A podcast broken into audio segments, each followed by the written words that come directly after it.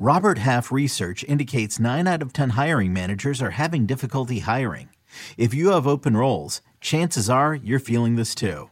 That's why you need Robert Half. Our specialized recruiting professionals engage with our proprietary AI to connect businesses of all sizes with highly skilled talent in finance and accounting, technology, marketing and creative, legal, and administrative and customer support. At Robert Half, we know talent. Visit RobertHalf.com today. Big NFL news right now on Fantasy Football Today in 5. Let's get right to it. Adam Aizer, Jamie Eisenberg. So, Tom Brady's back. Tom Brady's back. He was the number two quarterback in fantasy last year, both full season and per game. Just crushed it, Jamie. Why why can't he do it again? I know you got him fifth or sixth. You're debating that right now, but uh, yeah, it's exciting that he's back. And what do you think about his outlook for 2022? He obviously can do it again. Um, you know, the fact that Chris Godwin is back with the Bucs on the franchise tag, I'm sure we'll get the news this week that Rob Gronkowski's back, or news soon that Rob Gronkowski is back as well. Because why wouldn't they run it back uh, one more time? Um, Mike Evans is still playing at the top of his game. We'll see what they do to replace Antonio Brown, to replace potentially Leonard Fournette or Ronald Jones or both. And so, as long as he has, you know, consistent weapons like we expect him to, um, an offensive line that's going to help him, a division and a conference that is seemingly falling apart by the minute, depending on how all these quarterback dominoes fall.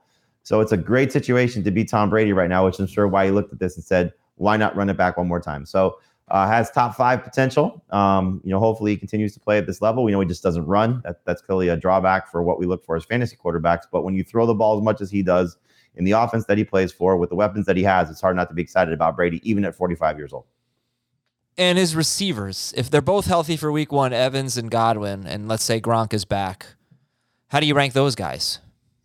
Evans over Godwin in non PPR, Godwin over Evans in PPR, and half. I probably lean Evans just because of the touchdown potential. But obviously, Godwin has been amazing when Antonio Brown has not been on the field. It's just a matter of where is he at with his health right now. So when we get to the start of the season, I know you phrase it this way, but I'll just reiterate. If we get to the start of the season and he's healthy, I'll probably take Godwin maybe across the board. Um, but I think it's just, you know, I give a slight lean to Evans because of what his touchdown potential can be. So uh, Gronk is the top 10 tight end, you know, better in non PPR than PPR. Again, touchdown potential matters for him, but um, this is an offense you should be excited about because with the quarterback there, um, you know, I was a little concerned if it was going to be a Blaine Gabbert, a Kyle Trask. Uh, you know, I heard at the combine from some people that I trust that, you know, Teddy Bridgewater was an option for them if they missed on all these guys. You know, you heard Baker Mayfield maybe was a, a target option as well in, in trade. Um, but Brady back just makes these guys feel so much safer and so yeah. much better, and reason to be excited about them once again. Yeah, and Teddy Bridgewater does have the same initials as Tom Brady, so in that respect, so it's, it's, it's funny you mentioned that. I was messing with a buddy of mine who's a huge Bucs fan, and I said, uh, his name's Tom, by the way. I said, "Hey Tom, you're in good shape. TB is going to be your quarterback next year." And he's like, "You're messing with me. You're messing with me." I'm like, "No, no. I, I heard of a good source. TB is going to be the guy." Uh, feel pretty good about this. He's like, the, he's like, that guy can't just stay away. he's like, I'm not love, he can't stay away. Like, well, not that TB. yeah, TB five. Uh, so let's talk about Amari Cooper to the Browns and Michael Gallup back with the Cowboys. We did, just did a bonus podcast where we talked about their values. Let's say Amari Cooper is a sixth round pick and Michael Gallup is a ninth round pick. Who would you prefer at those prices? Michael Gallup. You know, I, I think you look at offense matters here and value in, in your fantasy draft matters here. Uh, we just have not seen in the Kevin Stefanski era the receivers produce at a very high level for Baker Mayfield, and I don't know if that's going to change with David Njoku coming back. Uh, we'll see what happens with Jarvis Landry. You know, the, the the the domino effect from the Cooper trade was they're allowing Jarvis Landry to seek a trade, and so we'll see if he is no longer a member of the Browns by the time we get to the start of the season. But it's a run first offense. Nick Chubb, Kareem Hunt. You know, the fact that they're uh, potentially going to bring back D'Ernest Johnson as well. We'll see, but um, Njoku, Hooper, Harrison Bryant, you know, Cooper, Donovan Peoples Jones, Anthony Schwartz. You know, I just don't know if Cooper is going to get the targets that you need to be an elite level fantasy receiver again. And we saw what happened with Beckham. You know, Beckham was a guy that was still producing at a high level at times, but he just wasn't doing it consistently. And I think that'll be the case with Cooper. So he's number three receiver for me. Uh, Gallup, if he's healthy in this offense, you know, the, the Cowboys kind of told you what they think. You know, they allowed Cooper to be uh, be acquired for minimal compensation, or at least you know what, what I think most people assume is minimal compensation.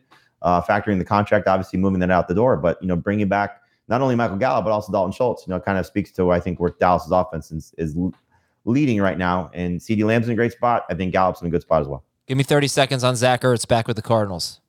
I think he's a top 10 tight end still, better in PPR than non PPR. We'll see what the Cardinals do to fill out their receiving corps, but he was pretty solid, you know, in the 11 games that he played with the Cardinals with no training camp, with no offseason. Now he gets all of that. And, you know, Kyler needs reliable weapons. We don't know where DeAndre Hopkins is at with his recovery and who's going to play at the receiver spot with Christian Kirk and AJ Green free agents. So I think Zach Ertz is a good tight end to settle for, not somebody you want to target, but I like this move for the Cardinals and for Zach Ertz. Yeah, if you missed it on the bonus pod, Zach Ertz, he was the number five tight end in fantasy with the Cardinals and overall for the season. It was a it was a very heavy PPR thing. He didn't do too much with the catches and didn't he scored five touchdowns. But in the 11 games he played with the Cardinals from week 7 through week 18, he was fourth in the NFL in goal to go targets. He was 10th in the NFL in red zone targets. So at least they were looking for him down there. I know you know they didn't connect, but you like the opportunities there. If you can turn those into more touchdowns, he could be a real difference maker in fantasy. And that's going to do it for fantasy football today in 5 big big weeks. So stay tuned to the full-length podcast for some breaking news,